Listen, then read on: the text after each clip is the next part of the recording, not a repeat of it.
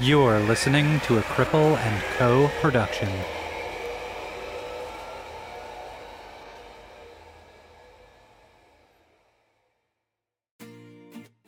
We call it flicking the bean, choking the chicken, giving yourself a hand, auditioning finger puppets. There's a million and one names for the old five finger shuffle, and yet hundreds of millions of people are unable to sauce the taco due to disability, aging, or illness. That's where we come in, if you'll pardon the phrase. At Bump'n, we've created the world's first accessible sex toy, so people with limited mobility, hand issues, and disabilities can celebrate Palm Sunday just like everyone else. If you agree that everyone deserves sexual pleasure, help us spread the self love and fund an orgasm for those in need. Give the gift of the big O at getbumpn.com. That's G E T B U M P N.com.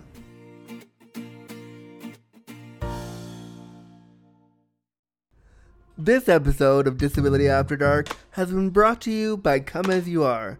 Come As You Are is Canada's only worker owned co op sex shop.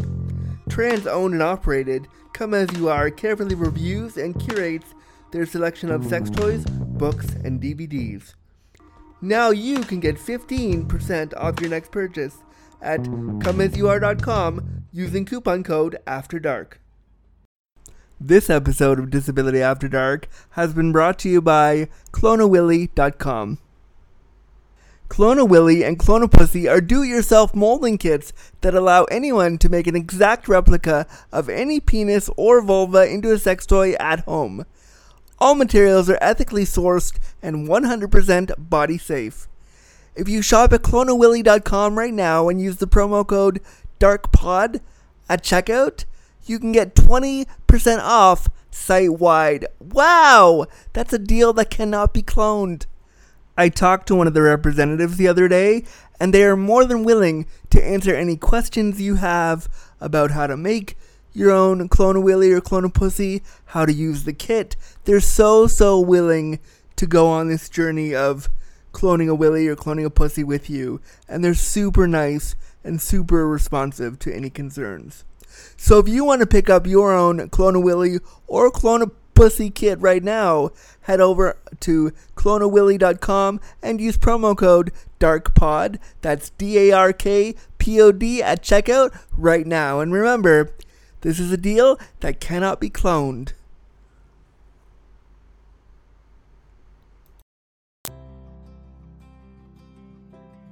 Hey Andrew, how are you?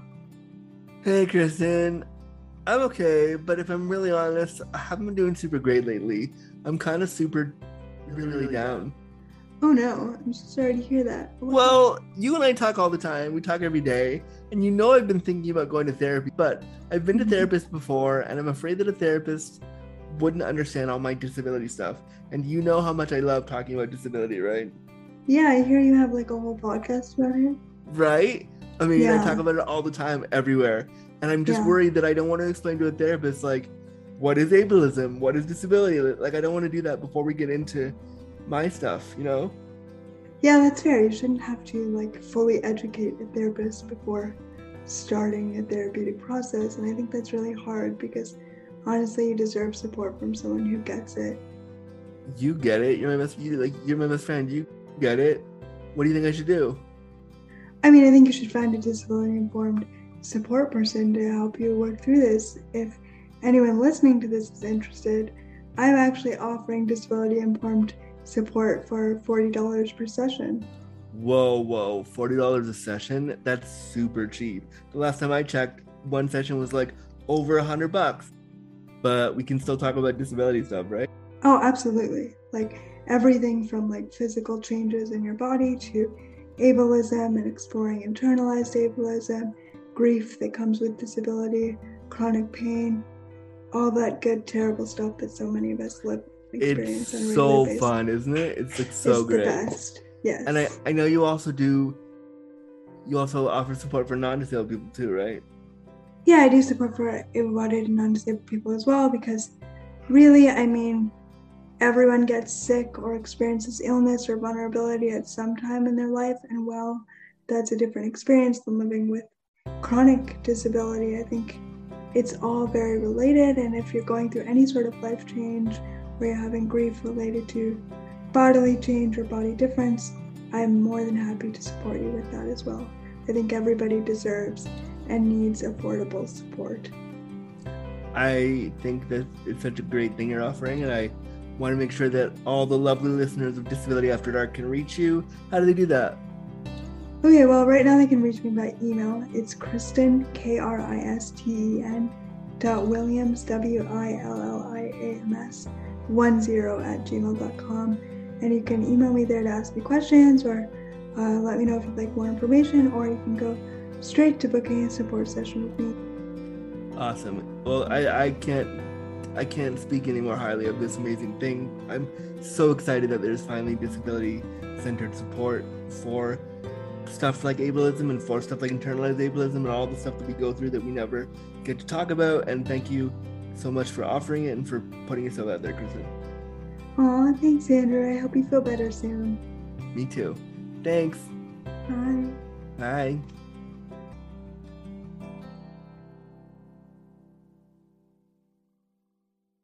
Content warning. The language, content, and discussion found within this episode of Disability After Dark will be explicit. Listener discretion advised. This is a podcast that looks at disability stories. It's like sitting down with a really close friend to have a real conversation about disability, sexuality, and everything else about the disability experience that we don't talk about. The things about being disabled we keep in the dark. Here is your deliciously disabled host, disability awareness consultant, Andrew Gurza. Hello, hello, friends. Welcome to the show, friends, and thank you so much for clicking on this brand new episode of Disability After Dark, the podcast shining a bright light on disability stories. Hello, I'm your deliciously disabled, delectable daddy host, Andrew Gurza. Let us get comfy, cozy, and crippled and get today's episode started, shall we? I just want to say happy, happy Pride to all my queer disabled friends out there. I know that this month is not easy for a lot of us who are queer and disabled because of the ableism we experience during Pride and because of the ableism we experience within our own community of queers. So I want to say to you, if you're queer and disabled this Pride, I see you, you're valid, your sexuality is valid, and you deserve a space at the queer table. And if you have to make your own table, go ahead and do that. But I just want to say that I see you and I support you. But now let's get to the awesomeness of today's show. Just before we jump into who I'm going to in- introduce to you today, I just want to say that I have a lot of interviews that I recorded back in 2021. So sometimes when you listen to the interviews coming up, a lot of them will be, you know, I try to mix and match some and I take some from from today and then I take some from that I've recorded last year. I have a lot that I'm getting through and so I'm I'm working through them from last year. So the interview you're going to hear today was recorded in 2021. I recorded it with my friend Lindsay Mixer and let me tell you all about her. Lindsay is somebody who's really cool. I saw her at a conference that I did virtually in 2021 in Ireland where I talked about sex and disability and she talked about sexuality, disability, and fan fiction. And I was like, oh, that's really cool. And so I immediately knew that I had to have her on the show. So on the episode today, we talk about the importance of disability representation in fan fiction. And what I love about this is because it, it tapped into, I'm a giant nerd. And so it tapped into my nerdiness and my extreme, like, nerd self was like, this is really cool. We talk about why disability representation in certain fan fiction is important. We talk about sex and disability, and also we talk about her diagnoses of fibromyalgia, PTSD, and autism, and how they all go together, plus so much more. She was really, really fun to sit down with, and I loved delving into to the fan fiction and being a, being a huge nerd that way. And I really, really hope that you enjoy this episode. So, without further ado, here's my interview with Lindsay Mixer right now on Disability After Dark.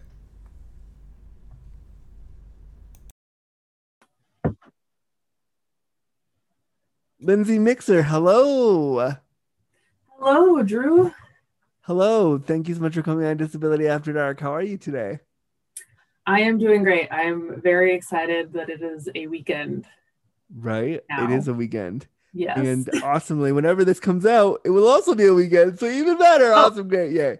yes. Um, um, but can you, so for anybody listening who, who, if you could introduce yourself to the audience, tell us a bit about yourself, who you are, and what you do. yeah. Um, so my name is Lindsay Mixer. I have a master's degree in sociology, a master's of education in human sexuality, and am in the process of getting my PhD in human sexuality. Um, I do a lot of work around disability, uh, particularly developmental disability in human sexuality. And uh, I did my master's thesis on how people use fan fiction to explore their sexuality. So, Yeah, and I saw you the way we met. I saw you at a conference we did in being streamed to Ireland, right? That's where it was. Yeah, and I I was asked to speak for a minute, and I saw your thing, and I was like, we need to become best friends.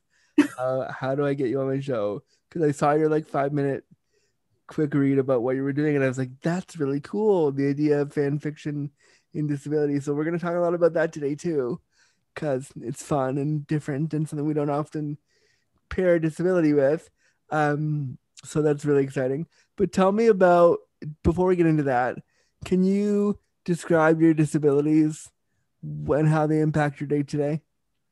yeah. So um, I have multiple disabilities. Uh, Cool. The, the- all the you all the cool kids have more than one. yeah. Yeah. Who only has one disability? It's like days? it's like so- so Pokemon. You got to catch them all, man. You got to.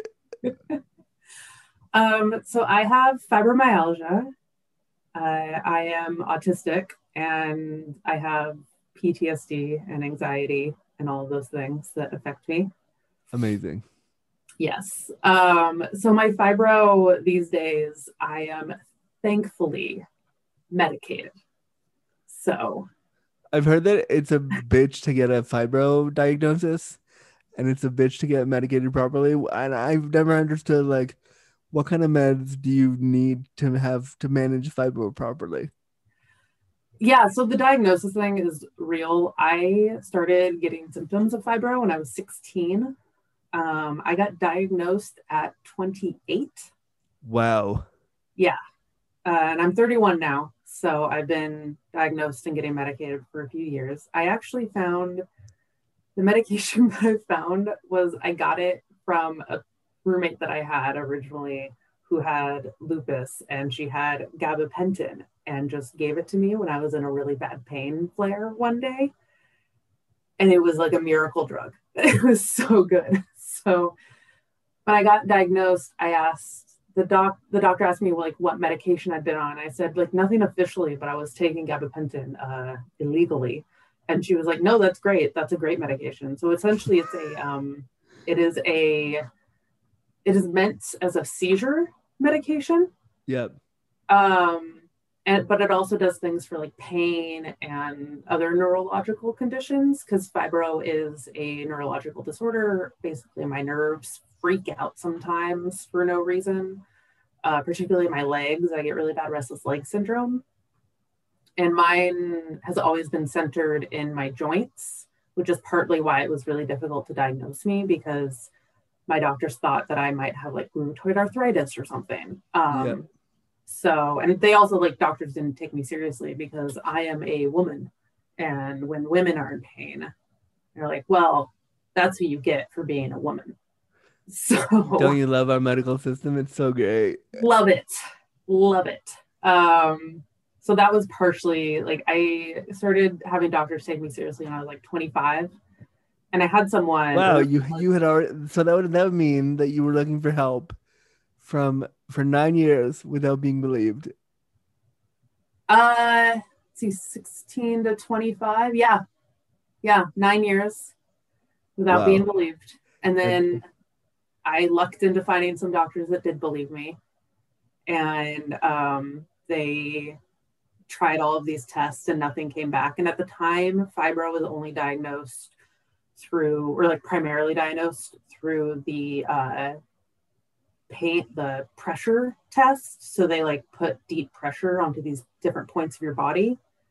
And if you react, that meant you have fibro. I didn't react. So they said, well, you can't have fibro then.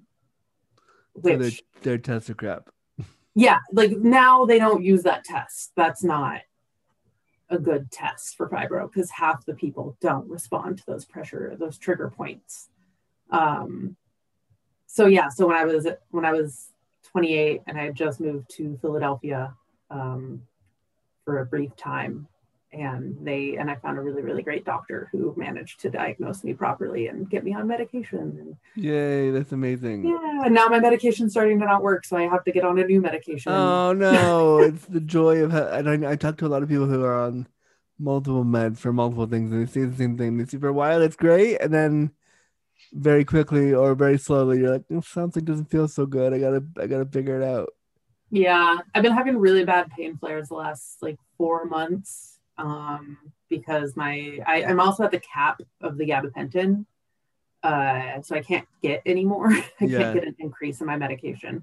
Um, so they're starting me on amitriptyline. Anyone with fibro listening to this will probably be like, I understand that. Um, oh, but it's sure. a it's a nighttime med that like helps relax your nerves and helps with pain and stuff. So well, I hope for you that the new med journey is good. My fingers are crossed for you. Um, At the very least, they're helping me sleep, which is a huge issue. That's good. I mean, sleep is so tough for all of us with disabilities, especially with multiple disabilities. I have IBS and I'm up like two, three times a night, not even doing anything fun, but just up being like, everything hurts. I don't know why I hurt. I don't feel good. It hurts. Yes. And I don't know about with yours, but like I can't sit still when I'm in a pain flare, so I'm like yeah, constantly moving. But then well, the, the, moving hurts. I guess as a wheelchair user, I have to sit still, but it's mm. not super like it isn't comfy. It's not comfy sitting. You're not like, oh yeah, this feels great. You're like, all right, this hurts. Yeah, and then when you're the nerves in my legs are on fire, it's not great in that moment either. So. Oh no, I'm sure it's uh, I'm sure it's not fun. So so you have fibro, and then how do your other disabilities play into all that? Um, so the autism, obviously, like I've had that my whole life, uh, but nobody knew when I was younger, which has been difficult because again, women tend, young girls tend to not get diagnosed um, with autism, especially when I was little. I was born in 1989, so the 90s was not a great time for autistic people that weren't white boys, basically. Yeah. Um, so I figured that out when I was 26. Um, I had a therapist who, like, three sessions and she was like, Has anyone ever talked to you about autism? Um, and that's how I found out that I'm autistic. I just, it more plays into like social things. I can be a little awkward. I don't understand a lot of social, I don't understand when people are flirting with me. So when it comes, like, sexuality stuff, I'm like, I I don't. It flies over my head. I don't understand. Yeah, I mean, um, me neither. I mean, I mean, and I don't identify as autistic, but me neither. Wow, like you're flirting? What? Why? What's going on? I'm so confused. Why? Why? Yeah, my friends are always like, you know, they were flirting with you. like, they were just being nice. What are you talking about? Yeah, you. you that's silly. It's it's fine. It's fine. No, I get it. I get it. Yeah, and I'm just frustrated because I'm like, no, but they were cute. I would have had sex with them. I'm so yeah. Had I known and I figured it out, I would have been on to this for sure. You know, I fully understand. And then yeah. you said, so you said, um, you said fibro, autism, and then PTSD. Yeah, that is. Um, I had a medical emergency when I was 25. This is part of what jump started me actually getting like help for my multiple conditions. I had a blood clot uh, in my leg that broke off and traveled into my lungs. Oh, that's fun. Yeah, um, it was a saddle embolism. I very nearly died. Uh, like it was a if I didn't if the doctors told my parents afterwards that if I hadn't gone into the, hospital when I did, I would not have woken up the next morning. Oh wow. Yeah, like it was that close. Um I was on vacation with my parents at the time. We were at a Shakespeare festival in Oregon, and it really sucked because it really ruined the vacation. Um, well, I guess you could say you could have been or not been if you didn't go to the hospital. I tried to make a cheap Shakespeare joke there. I don't know if it worked. um, um, so I'm glad I'm glad you went in because that's that's scary. Wow. Yeah, and it's it was difficult because as someone with who had chronic pain, I didn't realize what was happening because part like a blood clot causes pain. Yeah. But I was in pain all the time. So for me, part of the reason why I didn't go in sooner is because it wasn't abnormal. And I was Yeah. just like, oh, well, I'm having a bad pain day. Um, and I just was walking around. I, I use a cane sometimes when my legs are working up, um, which I haven't had to do in the last couple years with my pain medication. But before I was, I used a cane all the time because sometimes my hips decide that they don't want to work or something. I'll be walking along and they will, my leg will give out on me. so canes are useful. Um, but yeah, I thought that I was just having a pain attack, and then my my toes started going numb in that leg, and we went to the nearest emergency room, and they did an ultrasound and found like a massive blood clot in there. Wow. Wow. Yeah, so it's like it's just something that when you're already in pain, it just confounds like other issues that could come Yeah, yeah. It's hard to like. It's hard. You how do you know because your body's always hurting? So you're like, I'm fine. I'll be fine. Yeah. So now I know because it was a slightly different type of pain, but it's it's hard to describe. But I would say like anyone listening to this who takes estrogen, be careful and wear compression socks when you travel. Compression Uh, socks are great. Period. Yeah, that's that. that's what they think caused the blood clot. They couldn't find any other reason for me to have gotten that, but I was on birth control. So, Wow. Yeah. Which I'm no longer allowed to be on ever again. So Fun. Mm-hmm. Fun. Um, totally not a question I wrote down, but how does that, how would that play into like you wanting to sexual partners, sexual safety, sexual health? Yeah, so I actually I don't want kids. I've never wanted kids, even when I was a kid.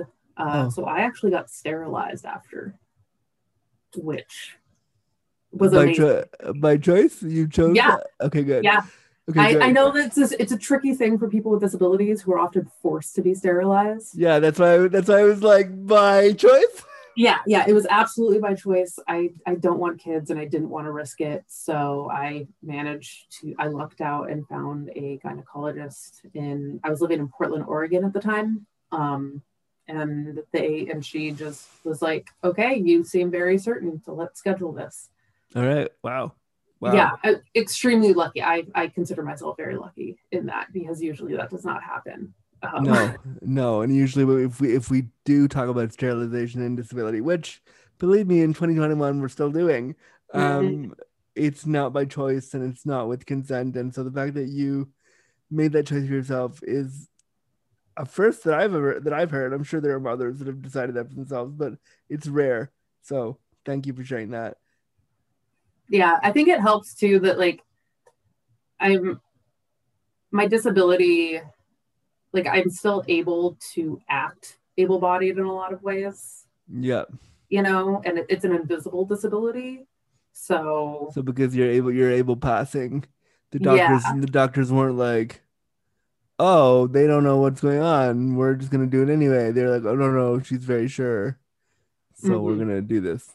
yeah Um, just generally, aside from all that, aside from all the fun blood clots and you know almost dying and then being sterilized, um, how does your disability impact your? How do your disabilities play in your just day to day your life?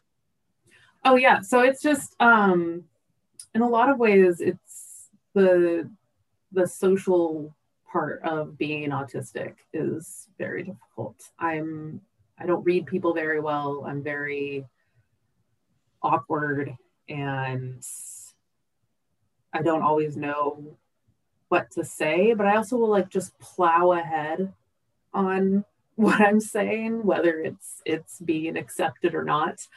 Um, I will often I will be that person in the room who will talk about really uncomfortable things with people, which sometimes works out and sometimes doesn't. I find that when I tell people that I like study sexuality, they either want to like know more or don't want to know anything. And then with autism, there's this thing called special interests where we will just info dump on people. Yeah.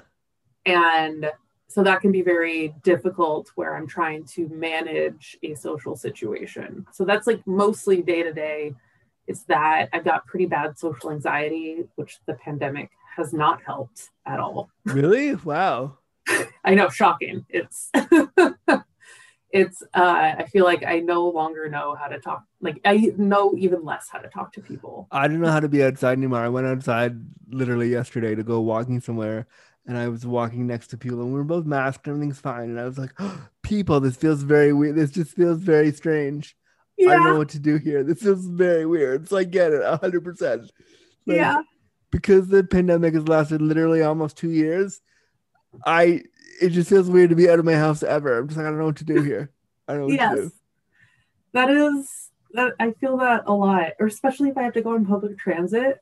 It's so like I already don't like public transit for the most part because I don't like being touched by strangers. Yeah. Because autism and now it's even worse because I don't want any like even more don't want people in my personal space. Um, so again, a question that I didn't write down. I'm just curious if you don't like being touched by strangers, which is totally fine, how how does hooking up work, or does that work that way for you? Oh man, it is difficult. I want to do it more. Like I want to hook up more because I love sex.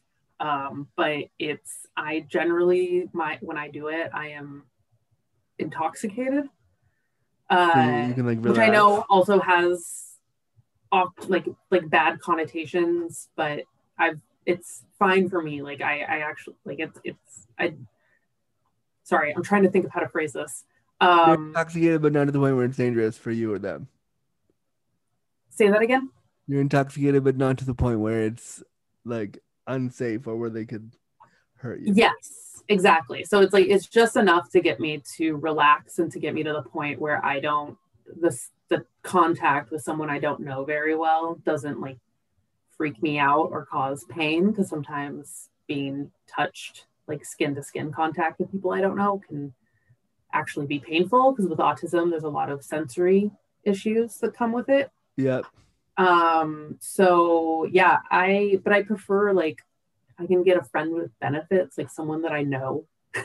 and I mean those are my jam. Like could somebody I I really and I haven't I haven't had sex in got 16, 16 yeah 16 months now. It's it's been a while. And i'm i just cannot wait till we open things up here so i can get my dick on. But but i i understand but i'm just so curious because like so much of our social situations are built on like oh you're a stranger i don't know you let's go back to my place and mess around and i'll never see you again bye. Like if you can if you don't want to be touched or you have social anxiety i'm also curious how um because you just mentioned like a lot of people with with autism and who live with autism or who are who are autistic. Um info dump a lot. Does info dumping impact your like hookup skills? Like do you like what if somebody wants to hook up with you and they don't want to hear about whatever thing you're really really interested in? Like how do you manage that? Oh my god i wish that i knew how to manage that. I do not. I think that my my biggest issue is that somebody will want to hook up with me. I won't read it as that. I'll read it as them being like nice and interested. And, yeah. and then I will keep talking and they will begin to think that I'm not interested in them. Because you're just talking, but actually you're just nervous and trying to like Yeah. Yeah. And then uh and then nothing happens. And then like we go our separate ways. It's so close. Um, yeah. What is the thing during a hookup that you would info dump on somebody that you love to talk about, but they don't, may not want to talk about? Oh my god, I honestly can talk about sex all day long. And surprisingly, when you're trying to have sex with someone, they don't want to talk about sex. Like, They want to do. They want to do it. They don't want to speak about it. They just want to Yeah. do that. Yeah. And I'm like, here's an interesting thing that I know that you might also like to know about how your body works. Like, apparently, that is not. And they're like, I don't care. I just want to get down with you. Yeah. Well, I say you should find somebody who who wants to who wants to be info dumped on because knowledge is power and knowledge is hot power too. So find a friend with benefits who wants to info dump together. I agree completely. I think that uh, it needs to be. What's the term for that? People use sapiosexual into Yeah. knowledge. I mean, I, I with sapiosexual, I feel so weird because that term has been used to like make disabled people feel like crap because if you're not, you know, if you're not quote unquote intelligent or whatever the hell that means, then I've seen I've seen people use that term in such weird ways. And like No. men be really gross with it. And like, I only like people that are really smart. It's like, well, you're gross. Ew. It's also very telling of how our society judges what is useful intellect versus not useful, right? Yeah. There's different types of intellect, and we don't often appreciate that. like we judge the academia as like useful information when really if i go back to my if i think back to my college time there's so much shit that i looked at that i'll never look at again that i'll never refer to that i won't even care about and somehow because i said i went to college i was like ooh wow but if i was like i just read that in, a- in a buzzfeed quiz people would be like yeah that knowledge is not important yes, that is. Yeah, that's very true. That's Um, I definitely want to talk to you more about sex. I do, but I want to shift to my next question, which is the thing about fan fiction that you said. I'm really excited about this because we never talk about disability representation in fan fiction, at least not that I've seen. And it's not that's not something really that I've ever thought about until I heard your speech at that conference in Ireland. Um, can you talk to me a little bit more about disability representation in fan fiction and why it's important? Yeah, so fan fiction in general is amazing. I love it. I love fandom. Um, it's something that, just to give any listeners who don't know much about fan fiction a quick overview, it's uh, it started mostly in the 1960s and 70s from Star Trek, which was amazing. Um, and people would write pieces based off the characters. So, and a lot of it was slash fiction where Kirk and Spock would have sex, which is Yeah, I'm there for that. chef's kiss. Because didn't, Um, didn't Kirk and Spock hate each other in real life? No, they were like best friends. Oh, I was thinking, I was thinking of Kirk and um, Kirk and uh, Sulu. Yeah, that could be. Uh, Shatner has some weird issues. Shatner, I have feelings about. As a fellow Canadian, I have feelings about Shatner being Shatner. uh, yeah, that's that's fair. I just I know that he I don't know. I I think that him and Nimoy didn't get along for a little while, then they started. To. Yeah, I heard they had some beef. yeah, but Shatner also had beef with like the fans of Star Trek. Yeah, what are you doing, William? That doesn't make any sense. Um, but with fan fiction, one of the great things about it is that we can take these characters and worlds that we love and write in representation that isn't there. So people traditionally this has been done through like queerness, so making characters queer instead of just having straight characters all the time. Um, Yeah. which is amazing. But with disability, you're right in saying that people don't talk about it much. There's not much information on it. People don't study it as often, but it's a way for people who have disabilities or people who have friends with disabilities to kind of explore what it's like in a safe environment, right? So you can explore the good sides and the bad sides of a disability in a way that has no real world consequences yeah, for you. but also has like not a consequence, but does have an impact because people will read that and be like, "Cool, there's representations of me there, even if they're not great. At least I'm there." hmm Yeah, and and one of the great things about fan fiction is that it's so community driven. And so people can read it and they can say, hey, this wasn't a great representation of this disability. You should probably read more on it. And some authors don't respond well to that sort of thing, obviously, but some do. And they learn and grow and they write a disabled character better. Um, or if they're disabled themselves, they can put a really interesting like author's note about how they're they're writing the character to share their disability and they're saying this is my experience with this disability and i just want to explore it. And then other people who don't have it can read and say oh i understand that now. I understand what it's like to live day to day or to have sex when you have that disability Yeah. and how it might impact you. And i think it really offers a way for this free and community driven learning environment for everyone involved. What kind of like do you have any examples of like disability fan fiction you can like briefly point us to or share? Yeah, actually, I had a. I have to find it. I should have pulled this up already. I don't know what I was thinking. It's all good. Um, take your time. There is. Let's see. So there's a study that I had read that just basically looked at um, three different fan writings where they made the character have a disability. Yeah. Um, okay, so one of the ones that I read, this actually all comes from, I, I read like five different journal articles from one journal. It's a Canadian journal of disability studies. Yeah, And- Canada. Yeah. Um, and this one was titled Gimp Sue Gets the Girl. It was Amazing. about disability and Twilight fan fiction. Um, so it was kind of a take on the Mary Sue, which has been talked down of about, but I love it. I love the idea of a Mary Sue, where it's basically a, a woman, usually a, like a young woman, a teenage girl, puts herself into that character and kind of reshapes the character to be more like herself Yeah. or creates a new character into the world that is her and So gets like the plain Jane takes takes herself and is like, I'm gonna put myself in this world and make all these stories about this girl that's me.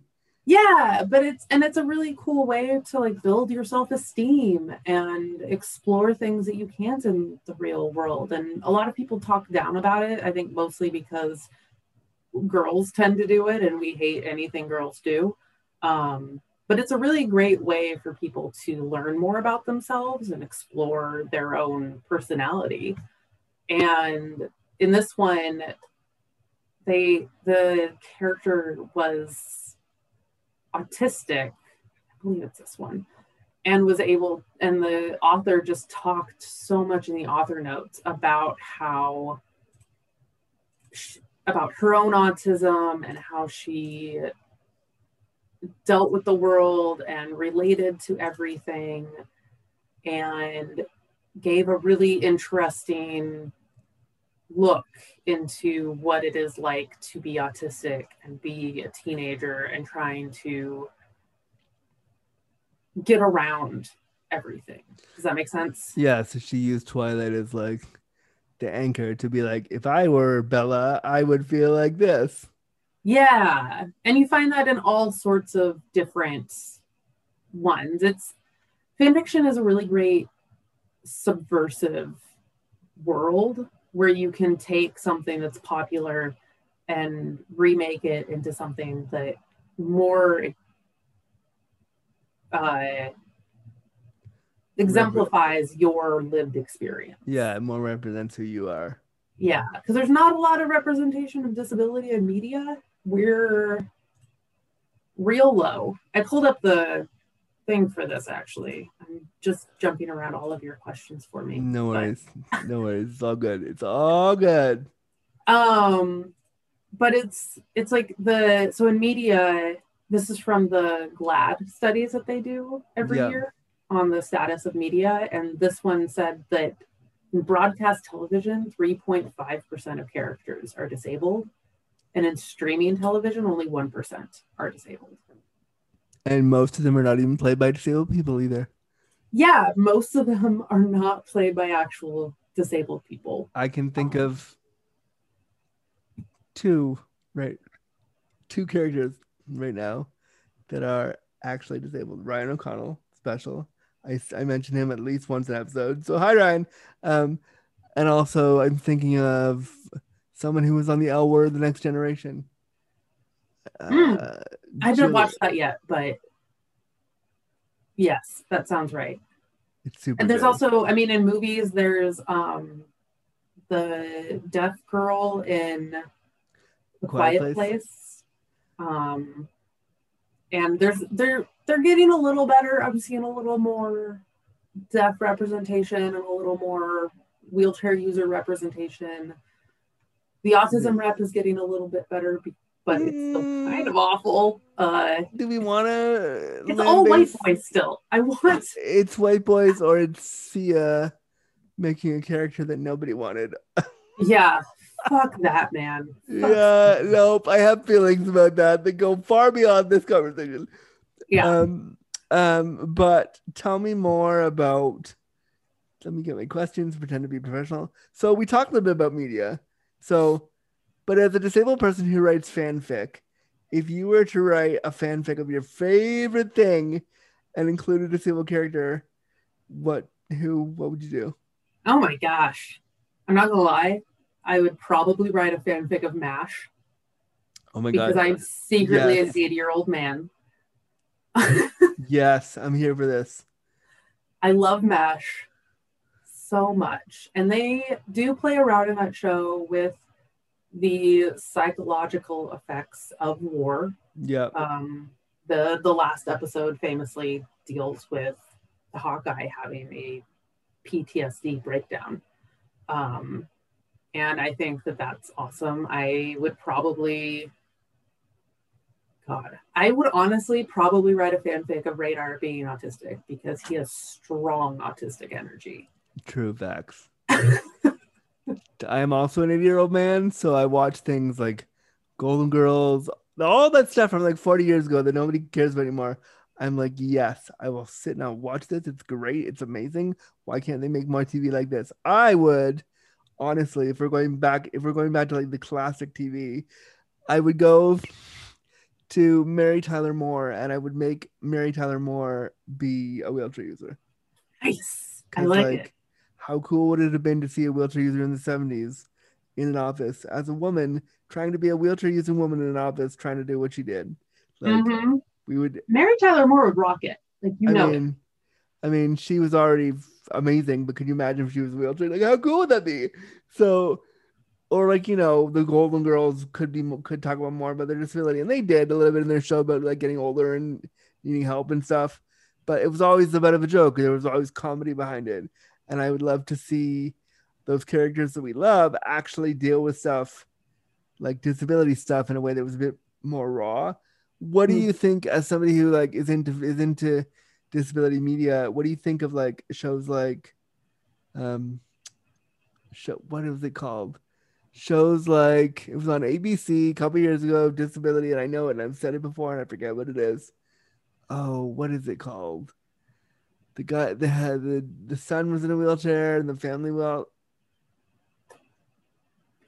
I don't know this show. I can't, I can't, and it had Minnie Driver in it, and I can't Hmm. remember, but Yeah, I don't. I honestly, I had to, but with all of my schooling, I kind of lost track of TV for a while there. So, Okay. okay. So hang let's, on, I'm gonna, I'm gonna try and find it. Minnie Driver, you said, yeah, Minnie Driver, ABC. who I love. She played the Uh, mom of the disabled boy. His name was JJ. My friend consulted on the show. I should know what it's called, and I forget what it is right now. Uh, do you remember what years it was on? Uh, I want to say 2018 to just last year, two years ago. Speechless. That's right. Did you ever get a chance to sit and look at that? I have not had a chance to see that. Okay, so that question mute. We'll, we'll- Yeah. So but I will okay. say, so I okay, I will say one thing that really, really bugs me in disability in media that has disabled characters. Yes. It's driving me bonkers. People need to fix this. And yes, I am calling out Shadow and Bone specifically right now. Have them walk with a cane properly. I'm sorry, actor who plays Kaz, you're using it wrong. He's walking, he uses the cane on the same leg as his hurt, like the hurt, the hurt leg. That's not how you walk with a cane. Unless Yeah, you want no. to really fuck up your back. Yeah. That's not how it goes. Work on it. So okay, let's tell that. I only watched half an episode of that show and I was confused right away. I was like, what is happening? Nobody gave me any backstory. I'm so confused. Uh so um if you could turn anything else into fan fiction with disability, what would you do? What other show would you other than MASH, what would you Um honestly, I think that I would turn so just so many shows to have more disabled characters. I want and and I think too one of the big things would be shows with people with multiple disabilities Yeah.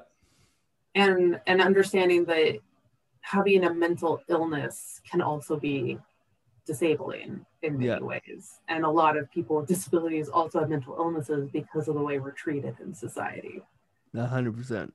so i think that like i would want to take that kind of look or like i would love to have like okay i still watch Grey's Anatomy i know it's been on for 3000 So years do I. It's been on forever and it's so stu- it's so silly now. yeah Um, but the, and they're trying so hard to be like woke and social justicey and i'm like where are disabled characters And Where's also, where is? Can we just all I, all we want to see is you fuck and fall into love. We don't want to. I mean, I'm glad you're trying to be woke. I know. I know what you're trying to do here, but that's not why any of us watch your show. Okay, we watch your show to be transported away from all this for like one second. we watch the show for the boning and all the pretty boys Yeah, where are all Um, the pretty boys? Yeah, the prettiest boy just left and i'm very upset about I it. know. I was really upset about that too. but also they they bring in all of these really great characters that are of multi you know trying to be as as representative as possible but where's the disabled characters they had once a character with asperger's and they treated her like shit Yeah, they did, and they had they had you know they had um Arizona had her had was an amputee, but the actress kept forgetting which leg was her was chopped up was not there anymore. So she oh kept she kept and I my friend who also watched watches Grey's Anatomy religiously. Hi, Lauren. Said you know we we talk about it constantly. She's like she never did it right. She always forgot. And there was a couple of scenes where she would like walk normally, and they'd be like, "Are you supposed to be? Are you supposed to not have a leg? What's happening here?" and also i i'm really tired of the of the uh plot, plot line of having a character become disabled and having it be this thing where they turn into a really mean person for a while Yeah, Like, okay you become just have them go into therapy immediately to deal with it yeah. But- I mean, or have like half an episode where they're mean, and then, then we don't have to see anymore. Because if, and I'm not saying it, ta- I'm not saying it takes 25 minutes for you to be over disability if you become disabled. I'm saying like the way that it's shown on television is like being becoming disabled turns you into this bitter, horrible human, which is not at all the truth. I have No. fri I have friends that have been on the show that have had horrific dis- disabling things happen to them, and they're the happiest, kindest human beings in the history of the world. And it's like, well, if TV shows you that being disabled is bad all the time, that's all you're ever gonna see. hmm yeah like the, be, becoming disabled is the worst thing that could happen to you and i think that what we need more in media is people i think that people who become disabled in many ways need time to grieve. Yeah, because you're that, that's what i needed when i started becoming when i started experiencing fibromyalgia was i just needed to accept that there were things that i wasn't going to be able to do anymore and i needed time to grieve that. And i think Yeah. that in shows if they just let the characters grieve and grief does not always come out as bitter anger no, sometimes Yeah. it comes out like maxing out your credit cards and like do, buying silly things and like you know going on trips and like yeah, or completely ignoring it and be like, no, I'm fine. I can do whatever the fuck I want. Like, Yeah. there's multiple ways that they could do that. And I would like to see that more. I would also like to see creators be brave and have disabled characters fucking. That would be great. Well, you, have not that I want to bring up Ryan, O'Con- Ryan O'Connell for like the fifth millionth time, but if you watch special, he fucks a lot in that show, so it's pretty great. I do need to watch special. That's on my list. I just yes. I should do that this summer. It's Well, I'm great. not in if you want to, if you want a watching partner, I've seen it all, and I've like I've watched all the all the episodes, but I would have be I would happily dive into that for you again because it's fun. Yeah, it looks fun. And I've heard that it has really great rep for and I just yeah. You know what? I am committing on this show. Do I am it. going to watch it. Do it. I'll live tweet it, I guess. I'll do Amazing. that. I'm there for that. And I will retweet your tweets because it's great. It's amazing. Um, there's something that I wanted to ask you. Oh, disability grief is one of my favorite topics because we never fucking talk about it, and it's something that is like really a, a thing. And I've been talking about it more and more on this show because I just I think it's important that we like unpack things and talk about it. So you mentioned when you were dealing with fibro and kind of becoming coming to terms with that and realizing that was disabling you, you grieved a lot. How did your grief manifest itself and how do you express that? A lot of it did come out as me trying to just ignore it. It was very much in the just if I keep ignoring it, it'll go away sort of thing.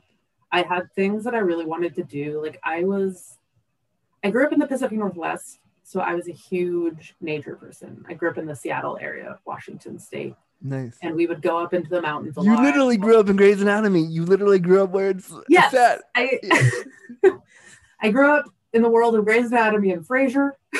Amazing. Did you also love Frasier? Because Yes. me, me too. I watched it this morning. I, I I watched it on a loop. It actually is one of the shows that helps me fall asleep. Weirdly enough, so I watch it all the time.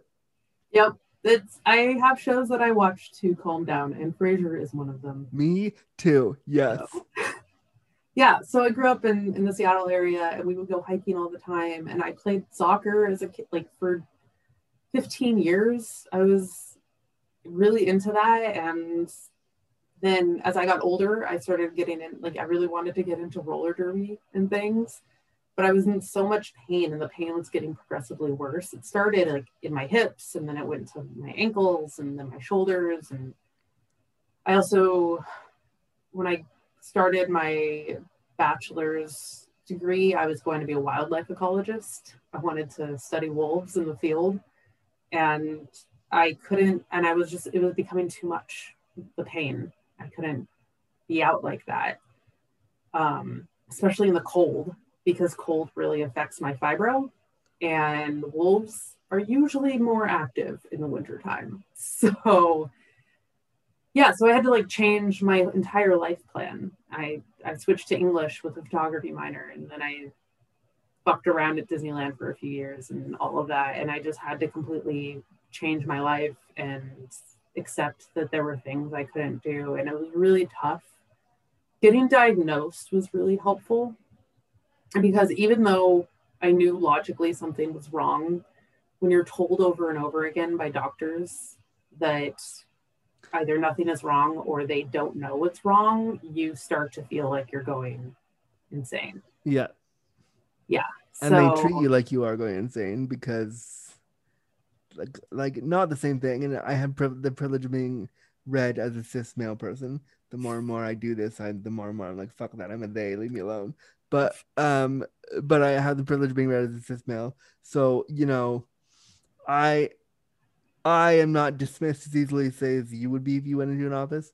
But when I say I have IBS, they go, "Oh no, you're fine. Don't worry about it. It's nothing is there. You're fine. It's just IBS. Just take take a pill and you'll be fine." And I'm always like, "Fuck you. Something is really wrong. Can you please do it again?" And they're like, "Oh no, no, you're good. Don't worry." Or I'll do the thing where I'm like, "I'm not going to go into the doctor's office because I don't want to go all the way there to have them just dismiss me. So I'll just sit in my room and be hurting, and it's fine." Mhm. yeah, that was my life a lot. It was just, oh, it'll be fine. It'll be fine. I'm fine. Don't, Yeah, don't worry. I'll be good. Don't worry. and I stopped being able to exercise, and that was really hard. I think part of my grieving process was like, a getting help for my fibro. B, getting therapy. This is really important. I'm a big proponent of therapy. If you can, if you have the time and the money, please do it. And then also just kind of reshaping how I wanted my life to be and accepting that I had limitations. Um, and and being able to so I kind of made up a plan of I'm going to do this thing that I know could cause me really bad pain. So I'm going to do these other things that I know will help me with it. So, for example, I do actually play roller derby now. Oh, good. Please tell me your name is Fibroller. Please tell me that's what it is. And if it's not, could it be? My name is Lady Mixerlot. Amazing. Amazing. Yes. I, may, I may I make a suggestion? You could also say you could also be Lady Crips a lot. I could be. Oh, that's a good one. I like. I, mean- went with Mixer a lot because of my last name, Yeah. and but I do like yours. My think it's the Crips a lot rhymes with Mix a lot. So they're again sort of the same, but take it and do whatever you want to do with it. It's okay. Um, on a completely again a question I did not write down. How does roller derby? Yeah, tell me more about how roller derby impacts your like all of that because yeah, so it's been actually really helpful in me like understanding how to take care of my body and and because I really wanted to play and I was like, okay, if I'm going to play, what do I need to do to make sure that my fibro isn't too bad? So I started doing a few things. A meds helped amazingly. Um, B I wear now these like compression gloves. I saw them and I was like, cool. Yes, they're very useful to my fingers not hurting um, all the time. And I wear compression socks, which a lot of fibro people also find very helpful because it kind of soothes your nerves. And you know, prevents from blood clots and prevents from Yeah, it helps with a lot of things. So I Yeah. have them daily. I just a plug. Comrad socks are the best source for compression socks. not sponsored, but Comrad, if you want to sponsor me, I'm a disability podcast. Oh my right god. here. Yes, Comrad should totally sponsor you because they're amazing and I think they're really helpful for a lot of disabilities. And I mean, it'd be great for me because I have poor circulation in my feet because I don't walk. So, Yeah. Um I'll- anyway, so and then like I have uh exercises that I try to do every day to help keep my joints from getting tight because the pain causes my muscles to tighten up, which causes more pain and can cause problems when I'm skating. So I do like regular everyday physical therapy to try and keep myself limber basically and then I can go out and skate. Um, I'm actually starting physical therapy again next week because I really need to work on my ankle strength, which is not great. I broke my ankle once and it's been fucked up ever since. So fun yeah. times. So that's kind of like like fibro was really or not fibro. Uh, so the derby was really great because it gave me a focus to try and get better for, or not better, but try to manage the pain for. And luckily, unlike some fibro people, I do not have contact pain flares. So some people with fibro, if they get hit, there it's it's immediate pain. yeah. I do not have that. Thank God. Oh, so they can like they can like a hit, I can check you in the boards and you'll be okay for a little bit. Yeah. Um, and we're padded up. You there's very strict rules. You cannot be skating without all of your pads and helmet on. So I'm not too worried about that. Amazing. Um, let's move into the sexier part of the talk, because yeah, I know now from talking to you, you love sex. So I'm wondering, I'm wondering, um, what was my question? I'm wondering, tell me a bit, a little bit about your experiences of the intersection with disability and sexuality, because it's so different for everybody. Everyone has a different story, and I'd love to hear yours. Other than, other than what you've already said, which is like you get nervous and don't know how to read cues but Yeah. same, same, same, same. So Um, Yeah, so I I'm not gonna lie, I just masturbate a lot is mostly what I do. Um, I have lots of toys. My favorite thing is finding disability friendly toys to use. well, you know, I don't know if you know this, but my sister and I have started a sex toy company, called Handy, and we're creating the first hands-free disability toy, and it'll be on the market in hopefully for pre-sales in August. Oh my god, it's pre-sales my birthday month. My birthday's in August. So you, I mean, so as soon as we have it going, I'll send you a link because we're creating one right now. That's amazing. I love that. Yes. Oh, yeah. So I really like to just find I particularly the ones usually what I what I end up getting is the ones that have the the at the end is like a circle that you can stick your fingers through and control the toy that way. Yep. Those are amazing for me because like I don't have to hold them with my hands because my fingers do not always work. Well, guess what? Our toy, you don't have to hold it all. It's meant to be hands free entirely. So you're gonna, it'll be great. We need more hands-free toys in the world. So I love this. Yes, we do. Um, but in terms of like sex with other people, usually what it comes down to is like what can my body handle because I do my fibro has really fucked up my hips. And it's a lot better now that I've been like doing physical therapy and getting them to like loosen up and I can do more things. But generally, it's like the guy tries to get me to be on top. I'm like, this is not going to happen for more than like a minute because I cannot, my hips cannot handle this. It is so painful. As Shakira once said, hips don't lie. And that is the truth. Yes. If you're hurting, the hips don't lie. No, no. I had a, when I was in, so when I lived in Los Angeles, California, I made friends with this guy who was a massage therapist and we ended up being fuck buddies and i was like that was the best time in my life because i would get massages and then we would have sex and i would feel great That's my dream. That's my dream. Like the fan, you know, speaking of fan fiction, I would love to write a dirty, naughty fan fiction of a physical therapist who like does rehab, but then it's like, hey, I think you're really hot. Let's go fuck. Like, I don't know. It's a dream that I've had since I was like 16 and hormonal. I would love for a hot physical therapist to do me. i have definitely read i don't i haven't read a physical therapist but a massage therapist i've definitely read that fan fiction it exists in the world Amazing. it's Um, beautiful i think that there should be more obviously though in real life unless you are also paying them for that service massage therapists and physical therapists there are yeah, there are, there are clear boundaries that need to be happening there, of course. but But if we're fantasy yeah, if we're just talking plain old fantasy, I that's what I want. yes It's my dream. And Um, I lived that dream for a solid six months, and then he got a girlfriend, and they were all monogamous. I was like, Oh, so close. everything. A monogamy is so 2019. Like, what are we, Right? right? I mean, come on. Come on. Part of my thing too, this is it was into like how it impacts my sex life, like my disabilities, is that I'm also aromantic, where I do not experience romantic attraction.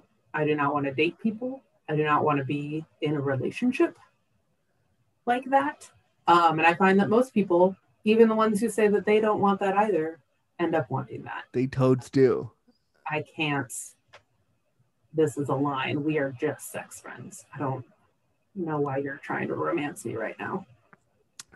But I think, you know, I think it's cool to have you say that because most people who are aromantic don't come out um as a romantic because we're supposed to like we're supposed to have all these ideals about romance. Um and like the fact that you just did is really powerful. I think more disabled aromantic people should be talking about that. Great, that's awesome. Yes, I think so too. I think people in general should be talking about aromanticism. We're finally starting to see like studies on asexuality, but I want studies on aromanticism. By the Yeah. time this comes out, it'll be long past. uh, on the time of recording tomorrow, I speak with somebody on the show who is asexual and disabled, and we have a whole discussion about what asexuality means to JoJo is their name. So you'll hear that if you listen to the show tomorrow. But if you if you're listening to this now, you heard it months ago. Uh, um, but is there any other parts of your sexuality that, that you want to share around disability? um,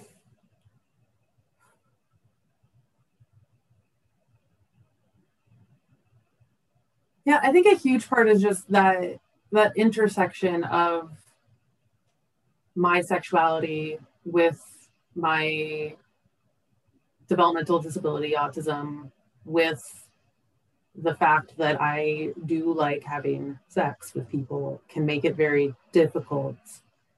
Because I think that sometimes when people are flirting, they're what they're trying to convey is a romantic vibe, which Yeah. which I completely do not understand. And so I think that's part of it. Like honestly, like my my sex life has been a lot lesser than I dreamed it be when I was a kid because it's just very difficult. too because it's so wrapped up into oh I want to romance you and you're like I just want to fuck. Okay. Yeah, like, can you Like, you do just And then also not understanding for so long that I was autistic and why I would like shy away from people when they tried to touch me.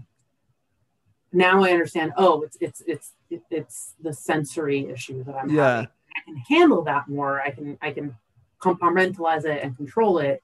Whereas when I was younger, I couldn't as much, and so that also made it very difficult to engage in sex because people took Yeah. my shine away from the touch as me not wanting anything from them. So Like, it's no. super it's super complicated, which leads into my next question perfectly. You and I didn't understand I don't think you mentioned when we first started talking when, when you first started doing the questionnaire that you were autistic. So I was very curious when you said, oh, I'm gonna do my dissertation in September on the soci- the sociosexual attitudes of autistic people and sex. And I was like, cool. Uh, or no, no, what was it? Autistic people in fan fiction? Um, yeah, so it's uh, I've actually read autistic people in fan fiction studies, which is really cool, and that's been part of my fan fiction studies. Um, the autism part, I'm really looking at how the a person's sexuality and like, and I mean the full scope of their sexuality. So that's how their their actions around sex, their um, sexual identity, their gender identity, their their feelings about sex everything like that how autism might shape that over the life. Like what effect does being autistic have on your sexual sociosexual development? I say sociosexual to mean your like your social because sexuality is also social. Yeah. how we are raised and the people we are raised around very much influences our sexuality. I also come from a sociological background so I'm always going to bring the social into it. Um, whereas most of my peers bring in psychology, I'm more focused on on our social relations to people. And autism too is a social disorder. It's a social developmental disorder more than anything else because it doesn't affect really other parts of our lives. It's our our social development is done in a different rate and in different ways than neurotypical people. Yeah. Um, there's so much I want to unpack there, and again, I could sit with you for like five more hours, and just like I, I literally want to sit with you for five more hours after this, and like, wow, we should write a bloody paper on all this. So it's it's very it's very interesting to me. Um, why do you think bringing that? And I did academia for ten years, and like longer than that, I did it for a very long time, so I know how ridiculous academia can be. Why do you think it's important to bring stuff like this and study and and and voices like this and papers like this into academia. I think it's really important because most of the research into autism is not being done by autistic people. And that's I- something that I I will be very upfront with. I just need you to say that one more time super loud because it's important for people to hear what you just said. What was that? Uh, most of the studies into autism are not done by autistic people. Yeah, that's a problem, fam. That's that's that's a problem. Yeah, it's a huge issue. And most of the studies into autism don't actually talk to autistic people. Instead, they are talking to the teachers, parents, psychologists, etc. of autistic people and seeing like how is this autistic people getting along in the world but they're only asking the person's parents Yeah, which is extremely frustrating it's Uh, like the academic version of inspo porn. Like when we won't talk to you, but we'll talk to everybody around you. Yeah. And so, what I really want to bring into this is I'm going to be doing uh, interviews with actual autistic people talking to them about their their history and experiences around sexuality because that's another thing is that people don't want to talk about autism and sex. Our view of autism is still very much someone who doesn't function in the way that neurotypical people expect a person to function. So it's Yeah. very much like they're nonverbal or they they need care of some sort. Um, a lot of people think that autism like you grow out of it because they only ever see autism represented by white children like white Yeah. male children. So they think a it doesn't affect people of color. That's another thing i really want to work on in this study is making sure i get autistic people of color. And then they don't think that it affects women. And then they don't think that it continues on into adulthood. Like they think the autism either the autism or the autistic person just poof disappears. That's how I feel about CP and like my physical disability, and then like it's all you get all the support when you're like zero to eighteen. The minute you hit eighteen, what do you mean you have disabilities? Figure it out yourself. Bye. Yeah, yeah, exactly. It's it's as soon as you turn into a legal adult, you are no longer considered a person who is disabled or needs support. Like you're supposed to just get better. Yeah, like what? No. Yeah. And then also another issue is that a lot of autistic studies only look at people who have been diagnosed, which is really limiting. So that's something that I'm going to fight for in my dissertation proposal is to do is to include people who do not have a formal diagnosis because people without formal diagnoses are usually women, black, indigenous, and people of color. Um, they might have other disabilities and they were just overlooked by the system. Um, they might be quote unquote higher functioning, which is a bullshit term in and of itself. So they're missed out a lot in studies. And I think that what we know about autism is just severely limited because we are only including people who were diagnosed as children. And we're also only including white men. Yeah, yeah. Well, the only including white men is a result of only including people who were diagnosed as children. yeah.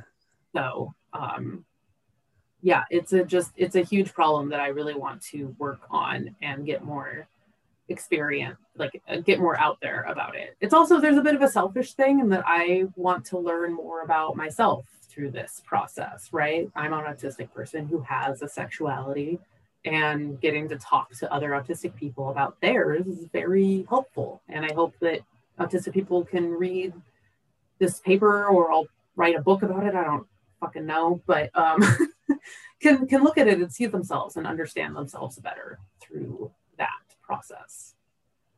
Amazing. So I had a final question, but we have talked so much, I'm not going to even bother with that one because we have said so many things about stuff, which is great. Um, how do the people get a hold of you? Oh yeah, so you can find me on Twitter. Um, it's Lady Mixer a lot. um, that is probably the best way to find me. You can also find me on my website. Um, oh, also going to plug because I completely forgot. I am working with a graphic designer on creating a book that is going to be a celebration of erotic fan fiction. Um, we're looking, we're hoping to open uh, submissions for that in August slash September, sometime around there. Um, and we're I'll just make a note and I'll just make sure that I am fully prepared. yeah, so we're gonna look for. We want to include like pieces or excerpts of erotic fan fiction, and then also include um, essays from people who write and read erotic fan fiction on their experience with that and why they do that. And we're gonna hopefully have interviews with people who study this, which was really cool. That's that's one big thing that I really want is to have some studies with that, and I we really want to include um, people of all like walks of life, and I really want to make sure that we get some disability rep. We're also going to have we're hoping to have fan artists make art based off the explicit fan fiction and have that in the book as well. It's going to be kind of like a zine, kind of like an old those old style fanzines. Yeah, yeah. So we'll have the Kickstarter for that going hopefully by uh, sometime next next year. Uh, have a Kickstarter for that once we get submissions rolling and stuff because Nice. going to be self published and we need money for for that. so Oh, I know all about that. yeah. Um, so yeah, so you can find out more about that on my website. It's um if you look up my name, Lindsay Mixer, Yeah. it should come up because I am just about the only Lindsay Mixer that you are going to find. Amazing. So But I will find the proper link and I'll make sure it's in the show notes somewhere for this. Uh, I will I Uh, will send you the link to my homepage and you can find it there. And then everyone can find me on Twitter where I talk about disability and sex and sled dogs because I'm really into mushing and amazing. and writing in general. So So many, so many innuendos. so many. Um, but Lindsay Mixer, this was such a great chat and so fun. Thanks so much for coming on today. yeah, thank you for having me. This has been amazing. I've been following you for a while, so I I hope I I'm just so happy to be here and talking Oh, to you. It was Oh. so great. It was so much fun, and I had such a good time. Um, but we will talk to you very soon, and when when things get rolling, let me know, and I'll um I will submit some stuff. Okay, thank you. Cool. All right, talk to you soon, Lindsay. Bye. Bye. I love the episodes the most where we can talk about stuff and really get into stuff. And I loved this episode with Lindsay. It was really great. It was really informative, and it was really, um, it was really something different to talk about disability in fan fiction. And it was, it really connected with my nerdy, nerdy self. And so I hope you enjoyed it. One of the things that I would love for you also to enjoy is I would love for you to be a part of our new series, This Shit Is Real, where I talk about poo. I want to learn how poo affects you as a disabled person, and I'm doing this series, and we've had a couple episodes now, and it's one of my favorite series to do on this whole show because I have been so ashamed about talking about my poo and talking about my bowels and talking about shit that talking about it with other people has been really amazing. And if you want to be a part of the show, be sure to email us at disabilityafterdarkpod at gmail.com using the subject line this shit is real. And we we produce those episodes those bonus episodes every thursday right on the disability after dark feed. So you don't have to go anywhere or do anything to listen. But i really really enjoy these the most and i'd love for you to be a part of it. So consider joining this shit is real where we learn how poo affects you all right, friends, that's another episode of Disability After Dark in the books. Thank you so much for making this episode comfy, cozy, and crippled, and I hope you enjoyed sitting down with your favorite disabled person on the internet and talking all things disability. Thank you so much for being here. If you want to follow my work, you can head over to my website, andrewgurza.com, or you can follow me on Instagram and Twitter at andrewgurza1. If you want to be on the show, you can, of course, email us at disabilityafterdarkpod at gmail.com with your disability story. We'd love to hear from you.